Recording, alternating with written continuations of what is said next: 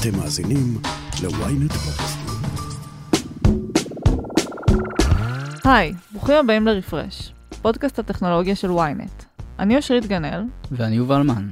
היום נדבר על שורת המוצרים החדשים שגוגל חשפה, וננסה להבין אם הם מצביעים על שינוי כיוון עבור החברה. על עסקת טוויטר מאסק שלא מפסיקה להסתבך, ועל השאיפות המדיניות של ישראל במטאברס. קדימה, בואו נעשה רפרש. מה קורה יובל? בסדר גמור.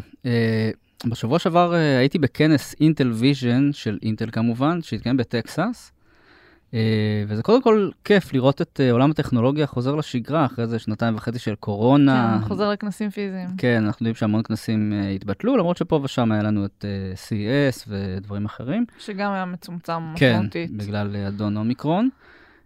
וזה היה משמח גם בגלל שני פיתוחים כחול לבן שראיתי שם. אחד זה גאודי שתיים, זה שבב בינה מלאכותית שפותח על ידי חברת הבנה לבס הישראלית שנרכשה על ידי אינטל לפני כמה שנים, ובאינטל טוענים שהשבב שלה הרבה יותר מהיר מזה של המתחרה הגדולה אנווידיה, שאיתה היא מתחרה לתחום שבבי הבינה המלאכותית. והייתה עוד הפתעה ישראלית, בן אלפי, האח הגדול של גורי אלפי, התייצב על הבמה בקינוט ב... נאום הפתיחה של האירוע, והציג את הטכנולוגיה של החברה שלו, Blue White Robotics. זה סטארט-אפ ישראלי שבעצם הופך טרקטורים וכלים חקלאיים נוספים לאוטונומיים, וזה אמור לשפר את היעילות, את התפוקה ואת הבטיחות בחוות. אז בן אלפי התייצב על הבמה והכריז על שיתוף פעולה של החברה שלו עם אינטל. גאווה ישראלית. מגניב. כן. אני גיליתי אתמול ממש במקרה פיצ'ר בספוטיפיי, שבעצם מאפשר לך לשים טיימר שינה. מכיר את זה? לא.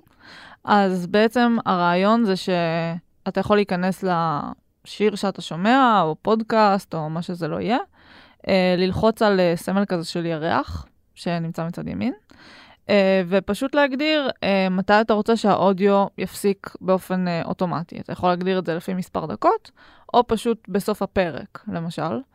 Um, וזה נראה לי ממש נחמד למי שרוצה לשמוע לפני השינה פרק בפודקאסט, או לעשות מדיטציה, או אפילו סתם לשים לעצמו רעש לבן, שזה משהו שאני עושה המון עם ספוטיפיי. וואו. כן, כל מיני קולות של גשמים ונערות וכאלה, כשאני רוצה להתרכז או להירגע. וזה ממש נחמד שאפשר uh, להגדיר אוטומטית בעצם מתי זה יסתיים, כי אם עושים את זה לפני השינה, אז באמת uh, אולי זה עוזר להירדם, אבל רוצים שבאיזשהו שלב זה יפסיק לבד, וזה נחמד. מגניב, טריק נחמד למשתמשי ספוטיפיי. שני סמארטפונים, טאבלט, אוזניות, שעון חכם ומשקפי מציאות רבודה. ללא ספק קולקציה מרשימה של מכשירים חדשים, עבור מישהי קודם כל ענקית תוכנה בכלל. אז מה עובר על גוגל? All right, good morning everyone and welcome. Let's actually make that welcome back. It's so great to be back in Shoreline Amphitheater after three years away. To the... אנחנו מדברים על כנס גוגל איי או, שזה כנס המפתחים השנתי של גוגל שהתקיים בשבוע שעבר. אם כבר מדברים על כנסים שחוזרים להיות פיזיים, אז זו דוגמה טובה. נכון. אז זה, כן, זה נמשך משהו כמו שעתיים, אם אני לא טועה. הנאום הפתיחה, כן. והרגיש לי עמוס בהכרזות יותר מתמיד. וכמו תמיד אצל גוגל זה גם תוכנה, וזה יותר ויותר חומרה. נכון, כן. ראינו שם באמת, הם הכריזו על... סמארטפון חדש מוזל, פיקסל שש איי, הם הציגו את שני הסמארטפונים הבאים שלהם, פיקסל שבע ו-שבע פרו, הכריזו על שעון חכם חדש, על אוזניות חדשות עם ביטול רעשים, על טאבלט חדש שיגיע בשנה הבאה, ונראה שהם ממש בונים אקו-סיסטם של מכשירים. לרגע התבלבלתי וחשבתי, רגע, זה אירוע של אפל או גוגל? הקריזמה הסגירה שזה גוגל ולא אפל. כן, גוגל עוד לא למדה איך לעשות אירועים כל כך יפים כמו אפל. אבל כן, זה ללא ספק קורה שם משהו מעניין. זה באמת מרגיש, באמת שיש פה איזה ניסיון לייצר אקוסיסטם, בעצם מכשירים שיש אינטגרציה ביניהם, בין אם זה מכשירי בית חכם, טלפונים, וגם השעון החכם הזה שהם הכריזו עליו, שזה בעצם פעם ראשונה לדעתי, נכון? שגוגל מוציאה סמארט וואץ'.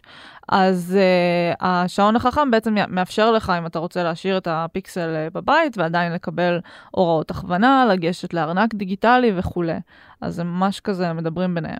כן, ואחד הדברים החשובים שעומדים מאחורי החומרה הזאת, זה בעצם השבב הזה, ערכת השבבים טנסור, שגוגל פיתחה בעצמה, והיא בעצם נמצאת בפיקסל שש, שהיא השיקה בשנה שעברה, וזה באמת מאפשר לטלפון להריץ יישומי בינה מלאכותית בצורה מאוד יעילה, וזה מציב את גוגל במקום מאוד דומה למקום שבו אפל נמצאת, כי גם אפל היא חברה שגם מפתחת מערכת הפעלה, iOS, כמו שגוגל מפתחת את אנדרואיד, וגם מפתחת את השבבים לטלפונים שלה, אז יש פה באמת התאמה מושלמת בין חומרה לתוכנה, וזה בדיוק מה שגוגל עושה. You just heard about the work we're doing across Google and Android to make a multi-device world simpler. So all your devices work better together. We're building on this multi-device world to create a seamless, cohesive pixel portfolio that pulls together all the tech breakthroughs you've seen today across Google. כן, זה לא ספק נראה שיש פה השראה מאפל, גם במובן הזה שאפל בעצם הבינו שככל שאתה מושקע במשפחת מכשירים, באמת בסוג של אקוסיסטם ולא במכשיר יחיד, אז גם יותר קשה לך לעזוב ואתה יותר נאמן להם. אני חושבת שכולנו חיים בעולם של גוגל מבחינת תוכנה כבר הרבה זמן, אבל באמת זה נראה שזה מתחיל להיות יותר ויותר אקוסיסטם, ולא פיתוחים ספורדיים שלא מתחברים ביניהם. ולגוגל יש היסטוריה מורכבת בתחום החומרה, ובשנים האחרונות זה באמת נראה שהם מנסים לפתח אותו יותר ויותר. ב-אלפיים וארבע עשרה הם רכשו את סטארט-אפ מכשירי הבית החכם נסט, ועל בסיס הרכישה הזאת הם אחר כך הוציאו את הפיקסל הראשון ב-אלפיים ושש עשרה, ולאחרונה, לפני שנה, שנתיים הם רכשו את פיטביט. כן, אבל צריך להגיד שזה גם לא תמיד הולך להם טוב. הם גם רכשו בעבר את מוטורולה, ואחרי זה מכרו אותה. נכון. זאת אומרת, לא תמיד כל מה שגוגל עושה בתחום החומרה מסתדר לה. אבל הפעם נראה שהיא באמת נחושה לעשות את זה נכון. ואנחנו יודעים אבל שזה עדיין חלק מאוד מאוד קטן מהעסק שלה, גם מבחינת כמויות המכשירים שהיא מייצרת ומוכרת, וגם מבחינת באמת השורה התחתונה של כמה זה מכניס לה. ברבעון הראשון של אלפיים עשרים ושתיים, סך ההכנסות של גוגל היו שישים ושמונה מיליארד דולר, והיא לא אומרת בדיוק כמה היא מכניסה מחומרה, אבל זה היה חלק מאוד קטן של זה. בעצם היא מכניסה את החומרה תחת איזשהו סגמנט אה, גדול יותר בדוחות הכספיים שלה שמתייחס לכמה דברים, והסגמנט הזה בסך הכל הכניס שבעה מיליארד דולר, שוב, מתוך שישים ושמונה בסך הכל, וכשזה כולל גם דברים נוספים חוץ מהחומרה. כן, ואנחנו יודעים שלפי דיווחים שגוגל ייצרה בשנה שעברה משהו כמו שבעה מיליון יחידות של מכשירי פיקסל, כל זה בזמן שאפל מוכרת משהו כמו מאתיים ושלושים מיליון יחידות של אייפון בשנה, אז יש פה הבדל תאומי. אפל זאת חברת חומרה שמייצרת חומרה וממנה היא מרוויחה את רוב הכסף שלה, וגוגל זאת חברה שמרוויחה בעיקר מפרסומות, פרסומות במנוע חיפוש גוגל, זה המנוע של הרווח שלה.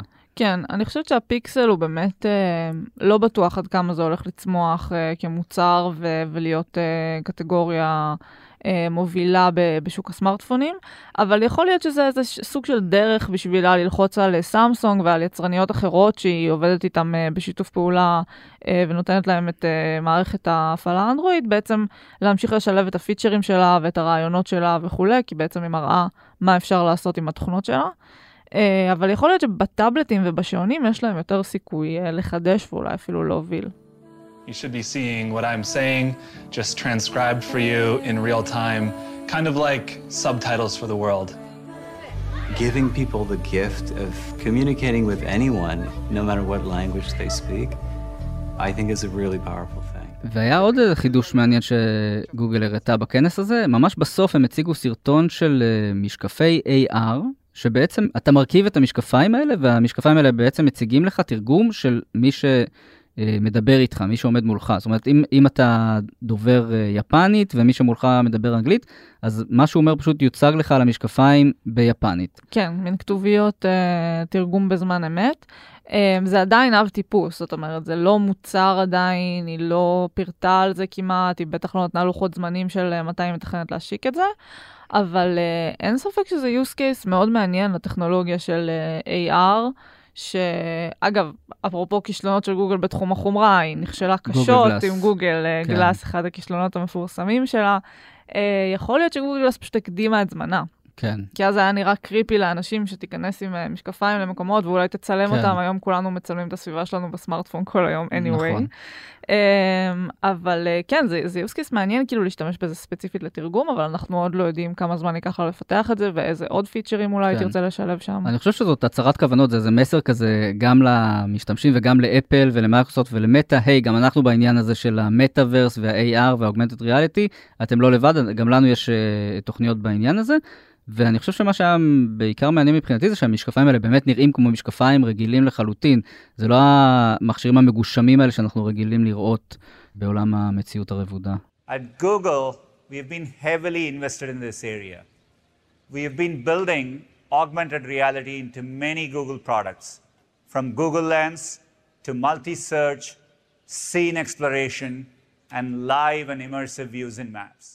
אני חושבת שבאופן כללי בתחום ה-איי אר היא עושה דברים מאוד מעניינים גם עם המכשור שקיים היום, כמו החיות האלה בגודל אמיתי שלמדנו לחפש וכולי ממש מהסמארטפון. כן. וגם על זה היא דיברה בכנס בשבוע שעבר, היא דיברה על פיצ'ר בשם Scene Exploration, שגם הוא הולך לצאת בהמשך, כרגע לא ידוע מתי, אבל הרעיון של זה זה שתוכל לצלם את הסביבה שלך, ולקבל כל מיני מידע שיעזור לך בזמן אמת, בעצם על גבי uh, התמונה שאתה רואה. אז למשל, הדוגמה שהם השתמשו בזה, אני נכנסת לחנות שוקולדים uh, יוקרתית, יש לי המון המון מבחר, uh, ואני מתבלבלת, אני לא יודעת מה לקנות, ואז אני יכולה באמת פשוט לסרוק את זה, ולהתחיל להכניס כל מיני uh, קטגוריות או מילות מפתח, למשל, אני רוצה את זה בלי אגוזים, אני רוצה רק דארק צ'וקלט וכו', וזה פשוט uh, מתחיל לצמצם לי, ולתת לי מידע על מה שאני רואה. כן, זה פיצ'ר באמת מדהים, והוא לגמרי מתאים לעולם ה-איי אר, הוא יהיה מאוד שימושי כשיהיו לנו משקפיים, כרגע זה באמצעות הסמארטפון, והיו עוד כמה פיצ'רים ממש מקדימים שהם הראו, היה את העניין הזה של מולטי סרץ', שזה בעצם מאפשר לך לחפש תמונה וטקסט ביחד, נגיד שראית איזה סמלה שאת נורא רוצה, אז את יכולה לעלות תמונה שלה ולכתוב גרין, אני רוצה את זה בגרין, וזה יציג לך תוצאות של הסמלה הזאת בצבע הירוק, ואת גם יכולה לבקש שזה ימצא לך את הסמלה הזאת בחנויות שנמצאות סביבך, נכון. באזור שלך. כן. שזה מאוד מגניב. אבל אני חושב שאני הכי התלהבתי מה-Immersive View, שזה פיצ'ר חדש שמגיע לגוגל מפות, שהוא בעצם מראה לך מודל תלת-ממדי של האזור שאתה מגיע אליו. בעצם אם אתה טס עכשיו ללונדון, אז זה יציג לך איזה תמונת על כזאת של לונדון בתלת-ממד, כולל מזג האוויר שיש שם עכשיו. וזה ממש מאפשר אפילו להיכנס לתוך, הם הראו איך אתה יכול ממש להסתכל בתוך מסעדה למשל, ולראות איך היא נראית, וזה לא בגלל שהם באמת מצלמים שם בתלת מימד, אלא הם לוקחים תמונות שמשתמשים צילמו, ויוצרים מהם איזה מודל תלת מימד של המקומות האלה. הדמו של זה נראה מדהים, אני ממש אשמח לראות איך זה ייראה בחיים האמיתיים. כן, זה אגב לא רק לראות מה מזג אוויר, אלא לראות איך הסייט הזה נראה בסוגי מזג אוויר שונים ובשעות שונות של היום. אז זה באמת אם אני עכשיו מתכננת טיול, ואני נגיד רואה שאוקיי, בלילה לא מואר שם בכלל, זה מעולה, אני יודע ללכת לשם רק בשעות הבוקר. כן. אז בשלב הראשון אני חושב שזה זמין רק בממש קומץ ערים. לונדון, סן פרנסיסקו, ניו יורק, טוקיו, משהו כזה. אחד הדברים שהם דיברו עליו נוגע להשלכות האתיות של בינה מלאכותית, וספציפית של תחום ראיית המכונה. הם הולכים לשלב בעצם איזשהו מדד חדש, שבעצם יעזור להם להכליל יותר צבעי אור במוצרים שלהם, ולהיות יותר שימושיים עבור אנשים בצבעי אור שונים. לגוגל ספציפית היה פדיחה נוראית לפני כמה שנים בהקשר הזה, כשתוכנה שלהם בלבלה בין אישה שחורה לבין גורילה. אז נראה שהם בהחלט מנסים לפצות על זה, והם בעצם משתמשים עכשיו באיזשהו סולם שפיתח איזשהו סוציולוג שמומחה לנושא הזה. בין היתר הם הולכים לוודא שכשמחפשים תמונות, אז זה יציג לך גם תמונות של אנשים בצבעי אור שונים. אם למשל מחפשים הדרכות על איפור, אז ממש יהיה אפשר לבחור לפי צבעי אור, בשביל שזה יהיה ספציפי למשתמשת שמחפשת את זה. וגם uh, בגוגל פוטו, אז יהיו בעצם פילטרים שמתאימים לאנשים בעצם uh, בייצוג רחב יותר. ובכלל, בינה מלאכותית תפסה מקום די מרכזי בכנס הזה. Uh, גוגל גם הציגה שני מודלים חדשים של שפה, uh, למדה שתיים ופלם. שניהם עדיין לא, הם עדיין לא מוצרים, זה עדיין uh, בשלב מחקרי. Uh, למדה שתיים זה בעצם מודל שיכול לקיים שיחה עם בני אדם, והוא דומה לנגיד ל-ג'י פי טי שלוש של Open איי איי ומודלים אחרים שאנחנו מכירים מהשנים האחרונות, וקל לדמיין את גוגל מטמיעה אותו בעתיד בגוגל אסיסטנט וכל מיני מוצרים כאלה, צ'טבוטים וכאלה שממש יכולים לנהל שיחה עם בני אדם. ועוד מודל יותר גדול זה פלם, שזה מודל שממש יכול לפתור בעיות, אתה יכול להציג לו בעיה מתמטית והוא יפתור לך אותה, ובגוגל טוענים שהוא יודע אפילו להסביר בדיחות. מרשים. כן, אני אשמח לבדוק את זה. עוד איזשהו רעיון שליווה את כל הכנס הזה, ושבכלל זה חזון שמלווה את גוגל כבר שנים, זה נקרא Ambient Computing, בעצם הרעיון זה מחשוב שנמצא בסביבה, נמצא סביבנו, שלא יהיה לנו כאילו מחסומים להשתמש בטכנולוגיה. זו ממש טכנולוגיה שמקיפה אותך וזמינה לך במה שאתה צריך. ואחד הרעיונות של זה זה שהמכשירים שלנו יבינו אותנו יותר. אז אחד הדברים שהם הראו זה בעצם שהאסיסטנט תתחיל להיות מוכנה לענות לך, גם אם רק תסתכל עליה. אז זאת אומרת, בלי להגיד, היי גוגל, מספיק שתסתכל על המכשיר. זה כרגע אמנם רק במכשירים מצומצמים מבית נסט, אבל זה צעד ראשון וזה מגניב. כן, אני חושב שאחד הרעיונות זה באמת שהמכשירים המחוברים יקיפו אותך, ואתה, לא, ואתה תשתמש בהם בלי ממש להרגיש. זאת אומרת, שיחה עם גוגל אסיסטנט זה חלק מהחוויה הזאת של Ambient Computing, ואני חושב שזה קשור באמת גם לאקוסיסטם הזה של מכשירים שגוגל מציגה עכשיו. זאת אומרת, כל המכשירים האלה, יהיה לנו שעון חכם של גוגל, יהיה לנו טלפון של גוגל, יהיה לנו טאבלט של גוגל, כל המכשירים האלה יאפשרו לגוגל להגשים את החזון הזה של Ambient Computing. בעתיד הם אומרים שיהיה לזה עוד משמעויות, למשל שדלת הבית ינהל לבד, כי היא תבין שזה מה שאתה רוצה לעשות. וזה מגניב, זה מעניין, צריך להיזהר רק כמה דאטה הם יאספו עלינו בדרך לשם. שמת לב על מה לא דיברו שם בכלל? על מה? המילה בלוקצ'יין לא הוזכרה בכלל, נכון? חשבנו ש... מעניין. נכון? חשבנו שבלוקצ'יין זה העתיד של הטכנולוגיה, ואגב, אנחנו יודעים שגוגל כן בוחנת את התחום הזה, אבל אנחנו לא שמענו קריפטו בלוקצ'יין על הבמה, וזה היה נחמד מאוד. גם לא אן אף טי. אולי בכנס הבא. הפסקה קצרה, וכבר חוזרים. שלום, אני אופר שלח. במדינה בה יש פודקאסט לכל אזרח ואייפון לכל ילד, מישהו צריך לדבר על מה שחשוב לנו, האזרחים. אנחנו בכל פרק נשוחח עם דמות בחירה אחרת, על סדר היום העתידי של מדינת ישראל, שזו דרך יפה להגיד שנדבר על כל מה שחשוב שהפוליטיקה תעשה בשבילנו, והיא לא תמיד עושה. אז תעקבו אחרי האמת היא בוויינט, ספוטיפיי או באפליקציית הפודקאסטים שלכם. תבואו, תהיה מעניין. האמת היא, עם אופר שלח. עם אופר שלח.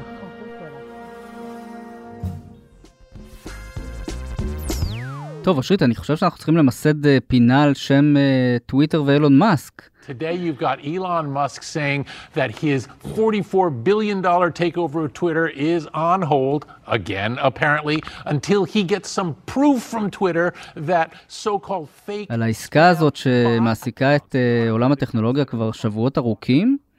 אני חושבת שהוא נהנה מזה, אתה יודע. ברור שהוא נהנה מזה, בזמן שכל העולם בערך סובל. כן, כאילו, כל ציוץ שלו, וכולנו עוברים לדום, זה... בדיוק, ומזה הוא כל כך נהנה, אבל רגע, בואי נאמר רגע, את חושבת שהעסקה הזאת תקרה או לא? אני חושבת שכן. אני חושב שלא. וואלה. כן. אוקיי. טוב, נבחן את זה. אז למה הוא עשה את כל זה? סתם להטריל? וואו, שאלה מצוינת. הוא באמת נורא נהנה מהתשומת לב. למה הוא עשה את זה? שאלה טובה. יכול להיות שהוא באמת מאמין במה שהוא טוען עכשיו, ורק נסביר מה, מה קורה עכשיו עם העסקה. אילון מאסק הודיע שהעסקה מוקפאת עד שמנכ"ל טוויטר יוכיח לו שמספר המשתמשים המזויפים והבוטים בפלטפורמה נמוך יותר מחמישה אחוז, כמו שטוענת החברה.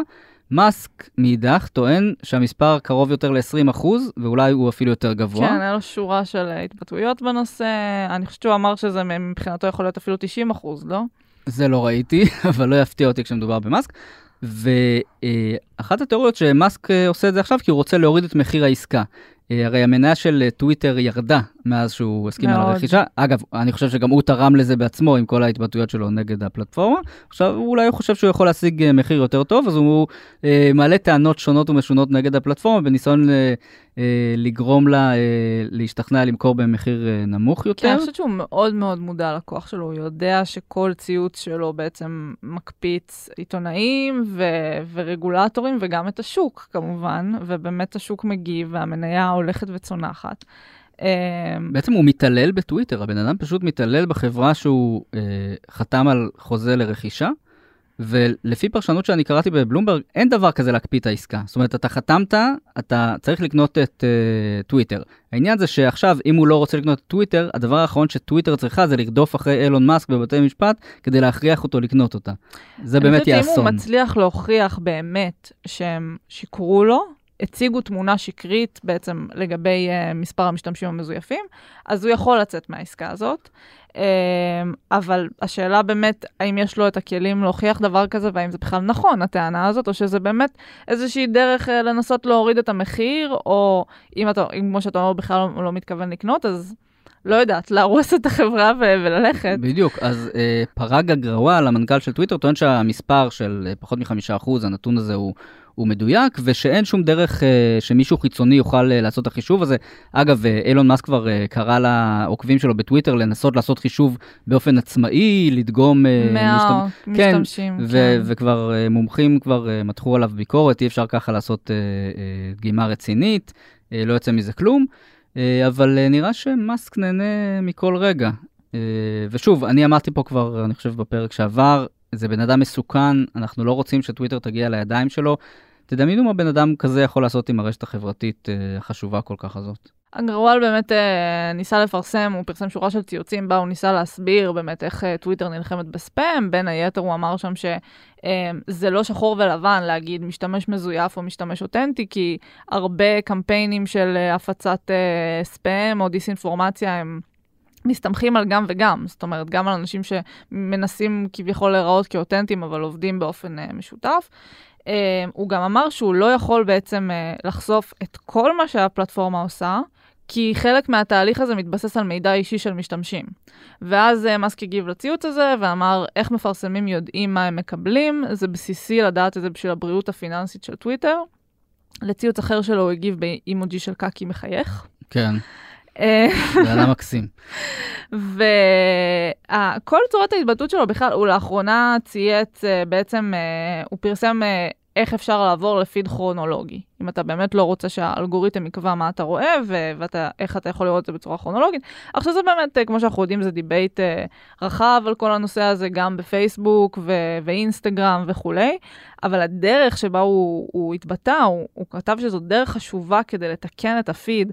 האלגוריתם עושה עליכם מניפולציה, מגביר את העמדות שלכם בלי שתבינו את זה. עכשיו שוב, זה לא משהו שלא שמענו כבר, אבל אם אתה מנסה לרכוש את החברה הזאת, למה לדרוך עליה? כן, מה? בדיוק, אני רוצה להזכיר, בן אדם נורמלי שחתם על הסכם לרכישת חברה, ויש לו תהיות לגבי מספר המשתמשים המזויפים, הוא לא מפרסם ציוצים בטוויטר, הוא פונה לחברה באופן חשאי ודיסקרטי, כי הוא לא רוצה לפגוע בו או בחברה, ומברר את העניין, הוא לא מנהל מלחמות על גבי הטוויטר, זה פשוט משהו שאף פעם לא ראינו, ו- וזה פשוט מזעזע בעיניי.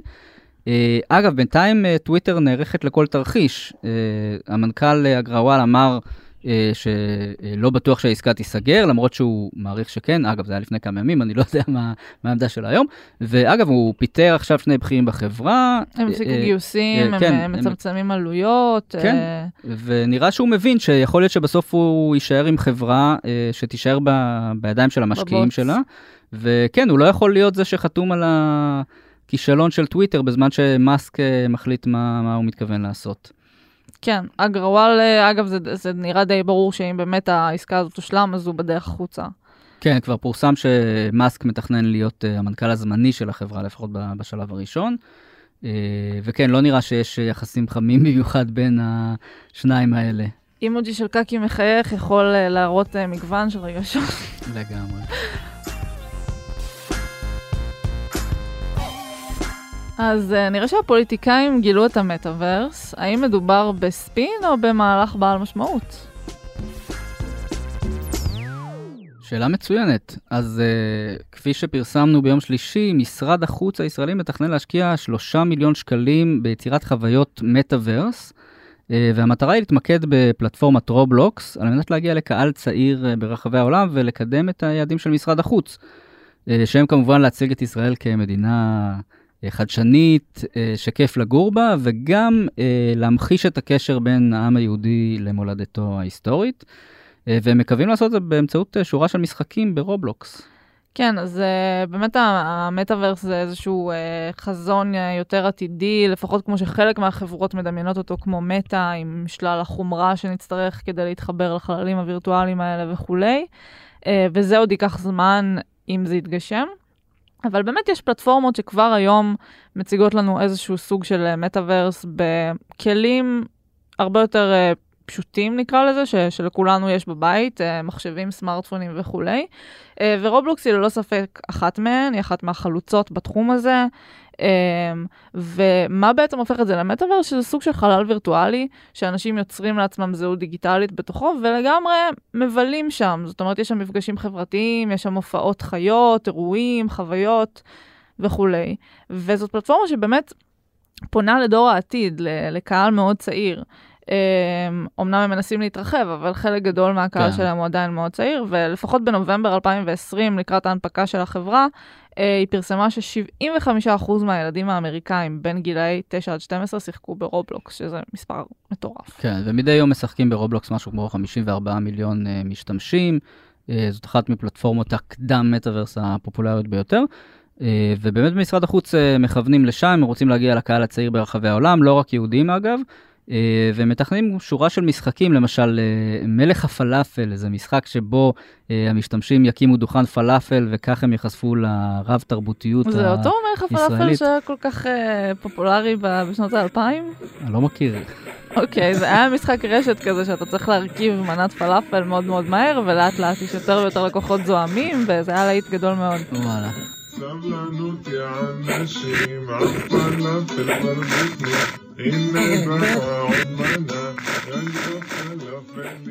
אז פספסתי, אז יכול להיות שזה מאוד דומה לזה.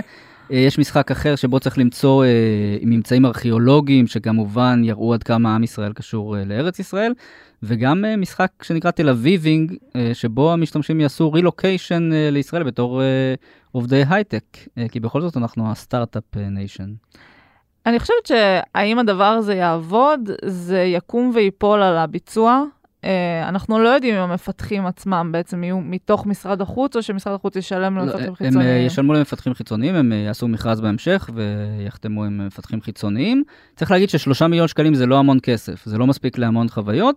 אני חושב שזה באמת, משרד החוץ תובל את הרגליים במים, לבדוק אם הם חמים או קרים, ובהתאם להצלחה של הפיילוט הקטן הזה, הוא יחליט אם, אם זה תחום שהוא רוצה להמשיך להשקיע בו. כן, אז אני חושבת שבאמת צריך לראות איך זה ייראה, ואם זה יהיה מספיק אינגייג'ינג ומעניין לקהל הזה. וגם אני חושבת שהם צריכים להיערך להרבה... hate speech. כן, להרבה מחאה שתקרה שם, לטרולים, הפלטפורמות האלה זה ידוע שקשה להם לבקר על הדברים האלה, כי הכל קורה ממש בריל טיים, וישראל, כמו שאנחנו יודעים, זה נושא שמאוד מעורר אנטגוניזם בקרב קהלים לא מבוטלים, ואני ממש רואה את זה יכול להתגלגל לשם. נכון, באמת זה תלוי באיכות של הביצוע, ובתור אזרחים נאמנים אנחנו מאחלים למשרד החוץ בהצלחה. עד כאן ריפרש להפעם. כדי להזין לפרקים הבאים שלנו, עקבו אחרינו בוויינט, בספוטיפיי, או איפה שאתם שומעים פודקאסטים. דרגו אותנו באפל פודקאסט ובספוטיפיי, ותשלחו את הפרק לחברים שחייבים לעשות ריפרש. עורך הפודקאסטים שלנו הוא רון טוביה. על הסאונד גיא סלם. תודה לאושרית גנאל, אני יובל מן. להתראות בשבוע הבא.